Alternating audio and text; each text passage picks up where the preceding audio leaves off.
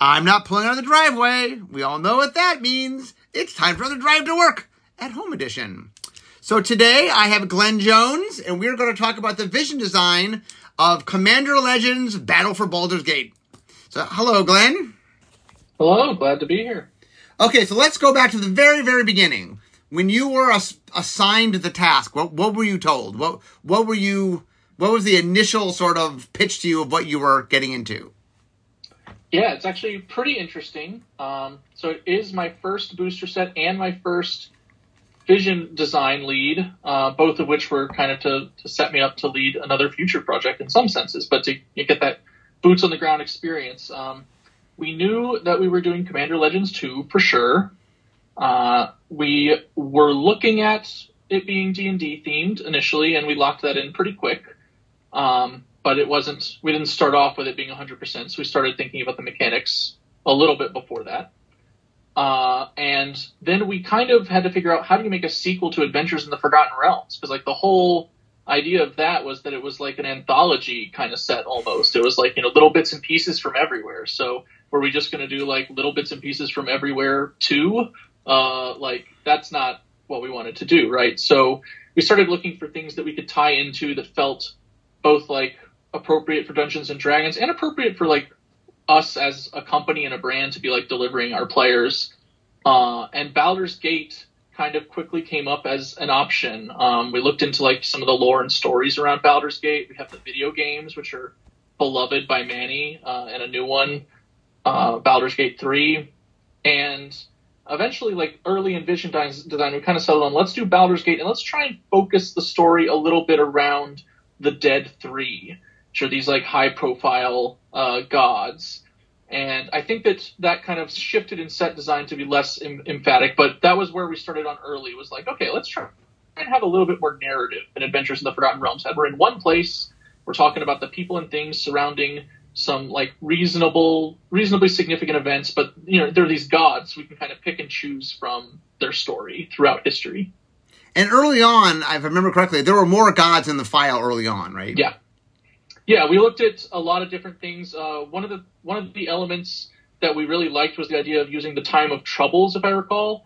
Uh, that's what I believe that's what it's called, which was a time when gods became mortals, because that would let us put actually like a lot of the gods into the file as legendary creatures that weren't gods, and we thought that would just be like a really a really interesting hook and a way to tell some of those stories more cleanly. Okay, so you, I mean, the interesting thing about this set was, in some ways, it was a sequel to two different sets but at the same time. Yep. Yeah, um, very very novel. And the other thing was uh, timeline, the time timeline wise, hard to say. Um, the D and D set hadn't come out yet, like when you guys had started, right? No, not during Vision Design.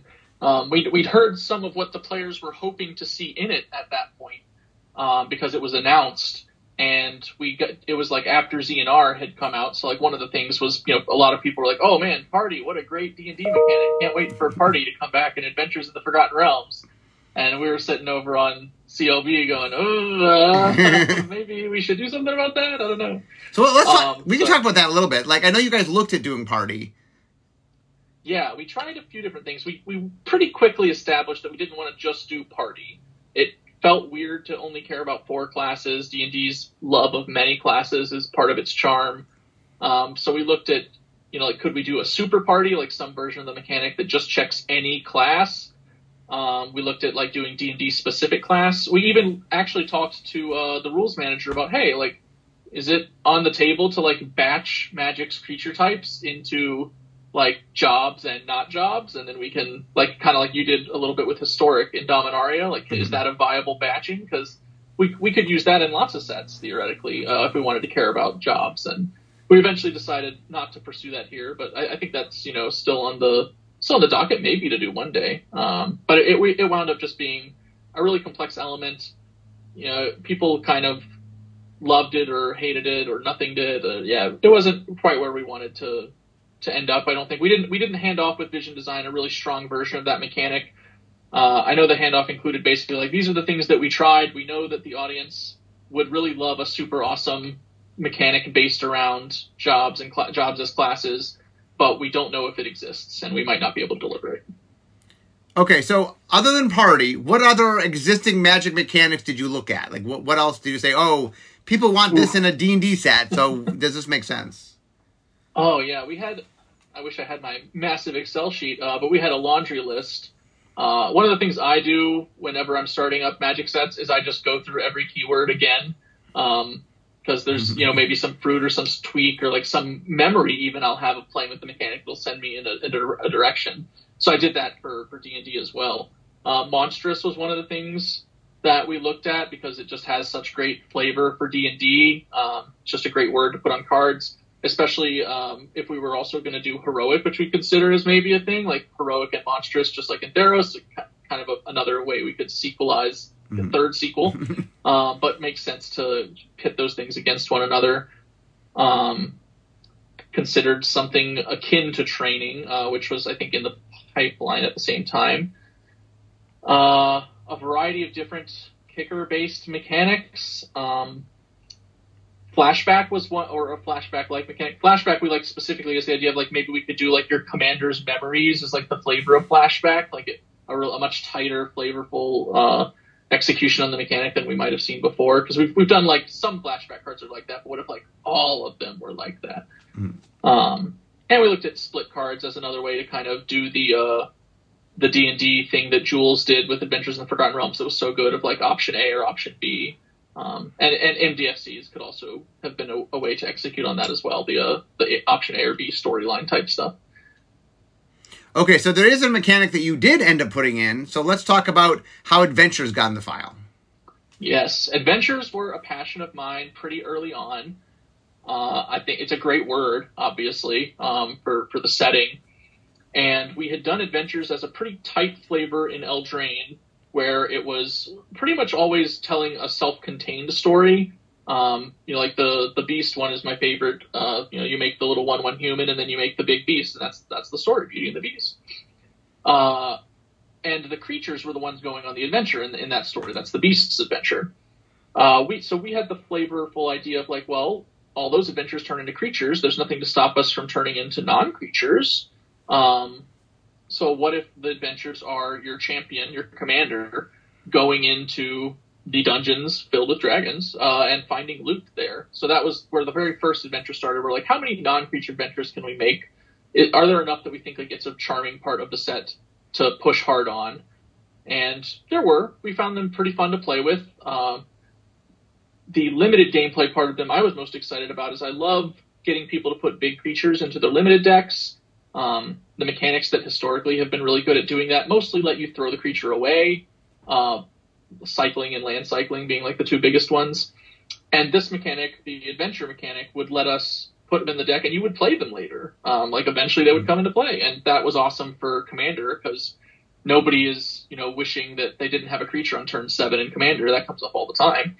Uh, so yeah, the, it seemed like an excellent solve to add on like the monsters and things you would encounter in the caverns as well. Uh, so like that was kind of the flavor of adventure for the set. Um, it's your commander going on an adventure and what they encounter. And I was very bullish on it from pretty much go, and I'm, I'm really glad it stuck around because it, it was one of my favorite parts of the set. So in Vision, I know in the finished product there are either creatures or they're artifacts, but what did you experiment with in Vision? We we tried everything.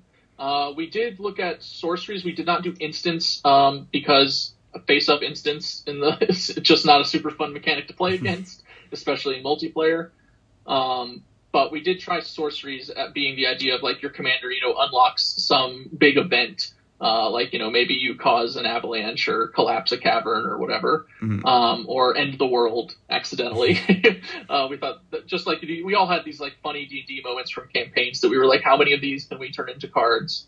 Um, and we tried uh, enchantments and auras and things like that too, as similar, like you know, other ways your commander can feel like they have successfully plundered a dungeon and been rewarded by the DM. Because that was really the, the element of the experience I liked was the adventure feeling like you were kind of DMing for your own commander um, as a player. So you tried sorceries, you tried enchantments, right? Mm-hmm. Yeah, it's it's uh it's fun when you go back and look at some of the early design stuff. You you guys experimented like as Vision often does. You just try lots of different things, and then set design figures out what makes the most sense for what you know they're building the file. Okay, let's talk about another problem you guys had to figure out, which was you were doing Commander Legends 2. So something Commander Legend sets need, uh, I'll let you go into this, but just the when you draft, one of the problems about a commander draft is you need to be able to shift colors. Like in a normal draft, if I start drafting red and then I see, oh, green's open, I can add green and then just add forest to my deck. But in Commander, it doesn't quite let you do that. So talk about solving, I don't know what to call this problem, but the, the drafting problem. Yeah, uh, this I got a bunch of fun little stories for this one. Um, so the first thing was we didn't want to rock the boat on what Commander Legends had done, both because we were planning to be a sequel to the set, um, and also because Jules took a really long time to figure out how Commander Legends should work. And in general, uh, I, I, trust Jules; he's a fantastic designer, and I was there. Like that took it took so much work and a lot of vetting to get to the set composition and number of cards and packs and everything that Jules did. So I wanted to really reap the benefits of his effort by not rocking the boat too much on the the bare the structural execution of the set.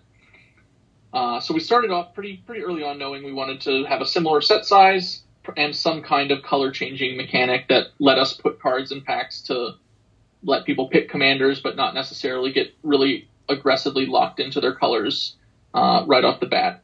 I started from the premise of let's assume that partner is the last resort because we know it will work and also because it's just a pretty dangerous thing to continue to inject in the format at the pace we're considering doing it. Um, you know, uh, Commander Legends added, I think, 70 partners, 72, something like that, um, to the format. That's just a lot. We did we didn't want to do that again unless we absolutely had to.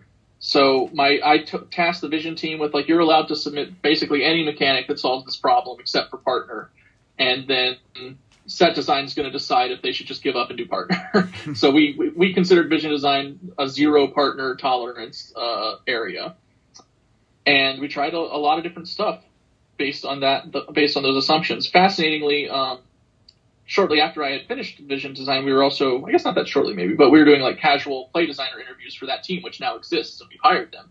But during the interviews, uh, I actually used this problem as one of my interview questions for the designers, which is you're you have to design Commander Legends 2 and you can't use partner. What do you do? Uh, and one, one of the candidates who will remain nameless uh, essentially pitched uh, backgrounds, which was pretty cool. That's funny. It was already done by them, but it was just cool that they, they figured it out. Okay, so give me some idea. What, what did you guys try? What, what were the non partner things you tried? So a lot of them still operated off the same basic premise of using two cards. We just found that that was mostly the most fruitful space. Uh, some of the things we did consider though were like an outside of the game object that offered you like uh, one of five different uh, color aligned abilities and commanders that would let you pick them. Uh, or cards that you know similarly came with like multiple abilities, and you would just pick one of those things. Um, and we the, tra- the challenge there was very much like how many of them can we do? If it's only five, then the gameplay is like kind of homogenous not super, not just not very dynamic. Like if you know you're if two black legendary creatures have the same white ability, it's like man, that's just not incredibly thrilling. So we had to, we figured we needed to do at least two of each color. Uh, at which point it's kind of confusing because now I have to draft while holding all ten of these abilities in my head. That's pretty hard too. Um, so I, I think that set design wisely did not go down that route, but it it was one of the more interesting like outside of the box solutions that we had.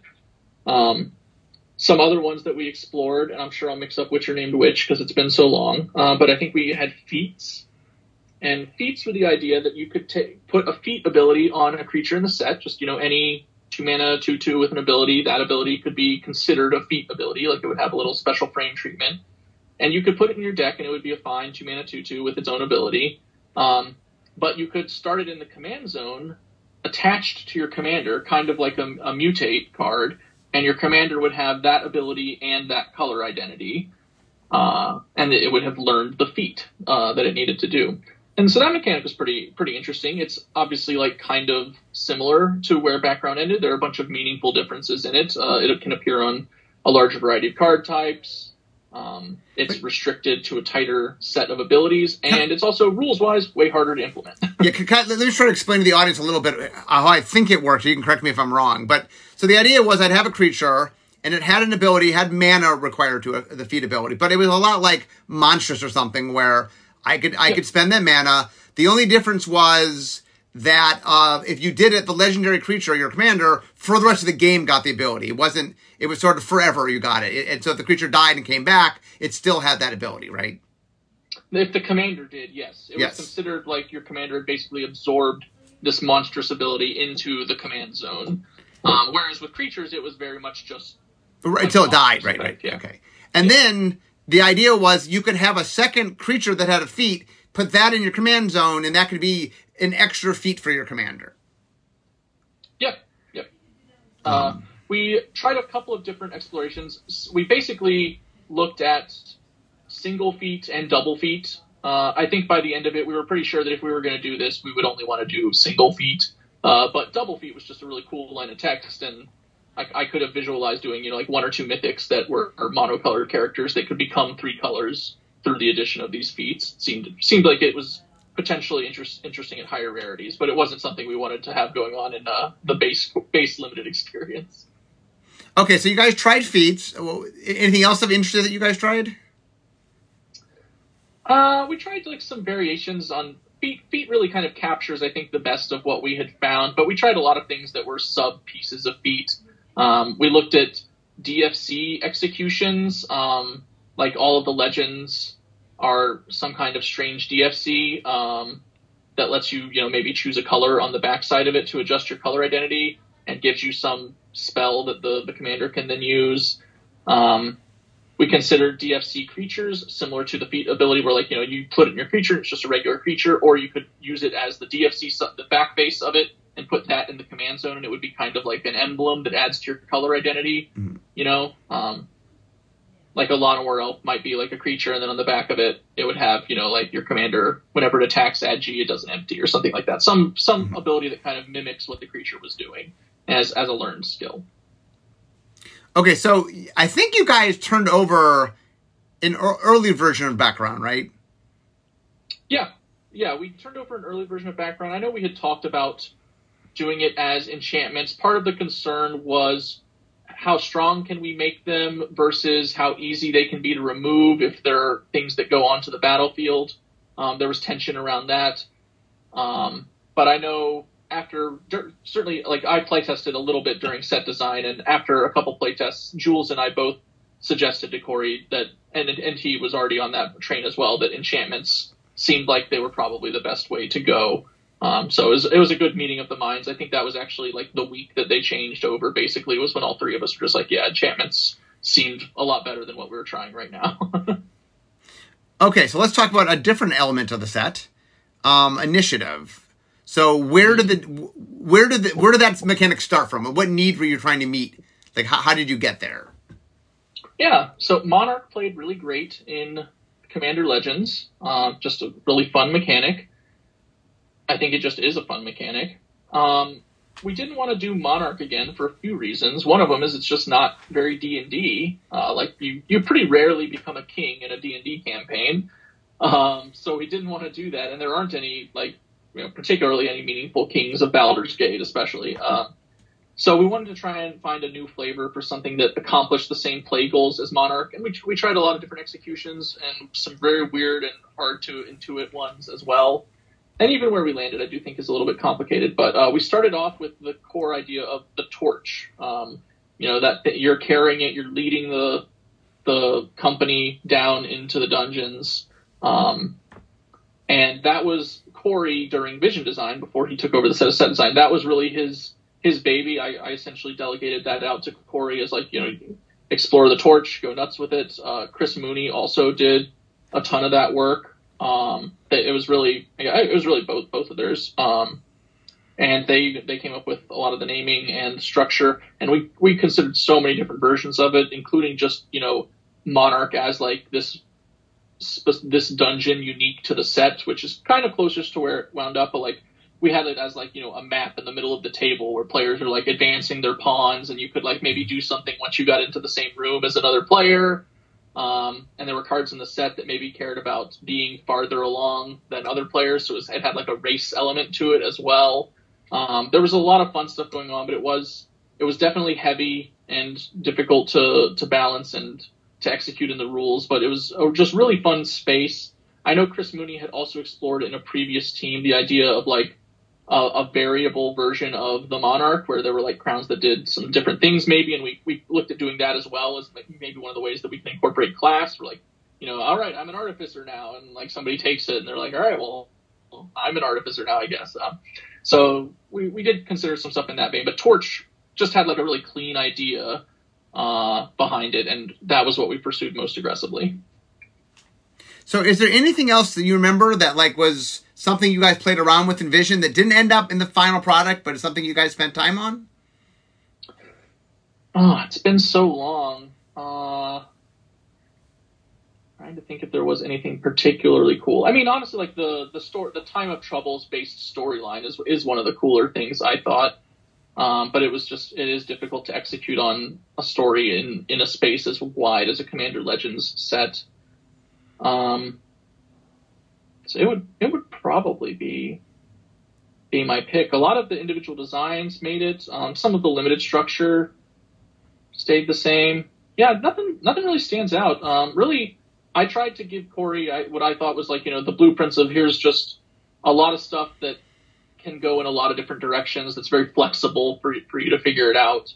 Uh, and from there, he you know continued to tweak and add and I think like die rolling and myriad and things like that. Um, but yeah, I, I came at it from the standpoint of very much wanting to give him a really great set of tools, and I think that that's I think that's what we did. So you, you bring up an interesting point uh, as someone who does vision design a lot. This is your first vision design set. So, mm-hmm. what were you most surprised? Like, what what kind of surprised you running your first vision set? Like, what what might not people think hmm. about when they you think, oh, I want to do this? Um, for me, I actually spent a lot of both my this vision design process and my later set design process uh, just building tools that I have come to find really valuable. Um, that was something, you know, like I didn't really know how to build a booster set of Magic, and and also Commander Legends is like not a baseline booster set experience. So even if I was some kind of virtuoso, I would have had to relearn a bunch of stuff. Um, so yeah, like coming up with basically removing the burden on my brain to like know and hold and remember all of this stuff, like building Excel documents and databases and uh, things that could just tell me what was going on in the set. Um, I took a lot of joy in executing on those tools and seeing other people use them has been really great. Um, so that was probably the most fruitful element of the vision design experience for me. It was my first time writing a vision design handoff uh, as well, of course, and writing a document like that, you know, that I'm going to hand off and have somebody just carry off into the wilderness with them was a unique experience. Um, I had a lot of great help on that from uh, several several mentors. Ethan Fleischer is, I think, one of the best vision design document writers uh, that we've got, and I read several of his in preparation for working on mine, and he gave me some great tips. Uh, Gavin, I think, also is, is quite thorough, and, and he helped me as well. So, just for the audience, I'm not I'm not sure when this is going to come out versus my article, but uh, I did take Glenn's document, uh, much like I take a lot of my own documents, and did an annotated version in my article. So at some point, I don't know whether or not before or after we this you got hear this, uh, you'll get a chance to see Glenn's article uh, in all its glory. So um, I hope I got a gold star. No, I, th- I thought it was really good. I mean, like I said, it's the, di- the, the tricky thing about vision design that, that, that the audience sometimes don't quite realize is it's not you are trying to set up the people downstream of you to for success. You know, a lot yeah. of vision design is I'm making a toolbox of tools so that the person that's going to build the thing has the the you know the freedom, the blueprints, and you know they're able to build it, and that it's not about sort of the completion of it as much as it is the vision and setting up. You know, so they have some guideline of where to go and what to do, and that yeah. you know a good vision design doesn't answer every question, but it gives tools so that the set design team can answer the questions.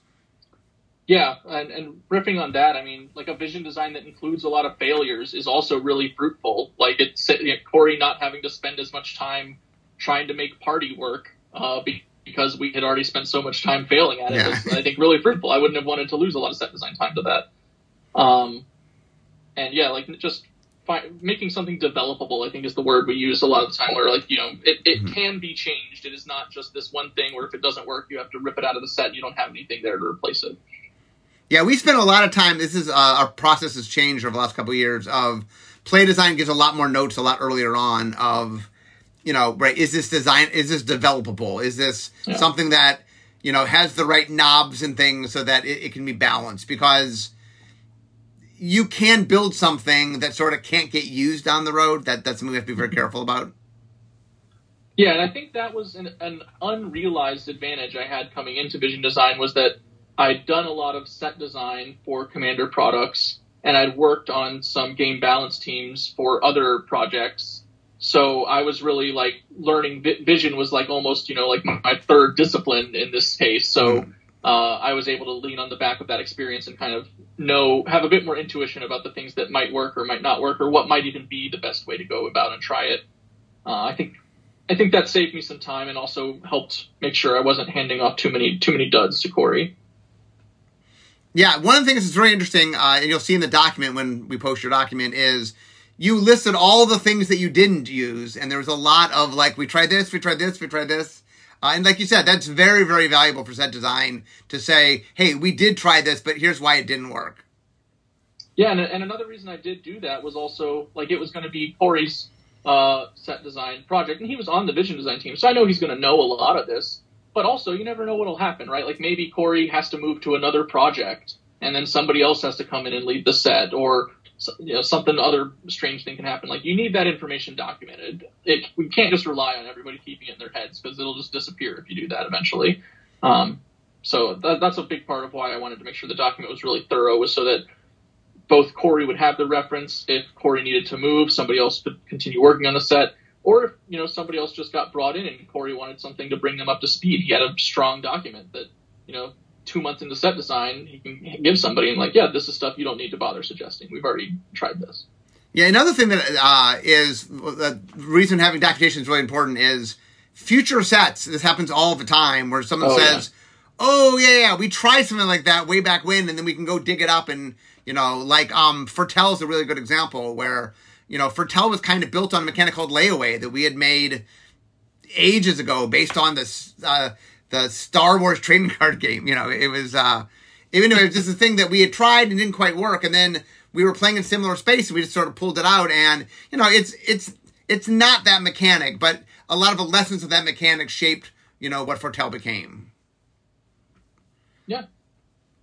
So anyway, I, I, I can see my desk here, so we're almost done. So any final final thoughts on, on leading your first uh, set? Well, it was uh, yeah, it was a daunting experience, but also just really fun and enjoyable. Uh, I honestly can say when I got hired at Wizards, I did not ever imagine I would be leading a, a Magic the Gathering booster set. So it's pretty cool, uh, and I hope everybody enjoys it. I'm really looking forward to playing it. It is it honestly is both far enough in my rear view, and also I've worked on so many things in between that like I feel like it'll almost be a fresh experience for me in some weird ways, and I'm, I'm pretty excited to, to have that as well and, and, see it in the wild. Yeah, for those that, I mean, I've had Glenn on my podcast before, so maybe you know this if you're, you've listened to my podcast, but Glenn actually joined uh, Magic as an editor. That that was Glenn's first first sort of job for Magic, right? Mm-hmm. Yep. Um, and so, and Glenn, Glenn, if you want to hear, Glenn came on my podcast to talk about editing uh, Unstable. So if you, if you want to hear Glenn talk about editing, uh, you can go back and listen to it. it, it we have a podcast. Um, but it's been it's been fun. I, I, I, it's neat watching people sort of shift uh, roles in R and D, and that happens all the time. So um, that, has been cool to watch. So yeah, I've enjoyed it quite a bit. And uh, uh, so your your next big project, which we can't talk about any of the details because it's far in the future, but uh, you got to lead Lord of the Rings, which is an exciting thing. The artist will get a play in a year or two. Yeah, I am the the lead designer for the set based on the Lord of the Rings uh, intellectual property. so, but yeah, anyway, it was uh, you and I actually didn't overlap because I was on the vision design team, but I don't think you you didn't join until set design, right? Yeah, yeah. So and we and we kind of did like a quick vision reboot uh, since it it was just, yeah. Yeah. yeah. Anyway, we can talk about that. Later. At some point in the future, I'll have you back when we can talk about Lord of the Rings, which is a really cool set. But anyway, that's for the future. So I want to thank you for joining us today. It was a lot of fun talking all about Baldur's Gate, and for the audience, uh, uh, go play it. And uh, anyway, thank you. Thanks, thanks, Glenn, for joining me. Yeah, thanks for having me. But guys, I'm at my desk, so we all know that means means it's the end of my drive to work. So instead of talking magic, it's time for me to be making magic. I want to thank Glenn once again, and I'll see you all next week. Bye bye.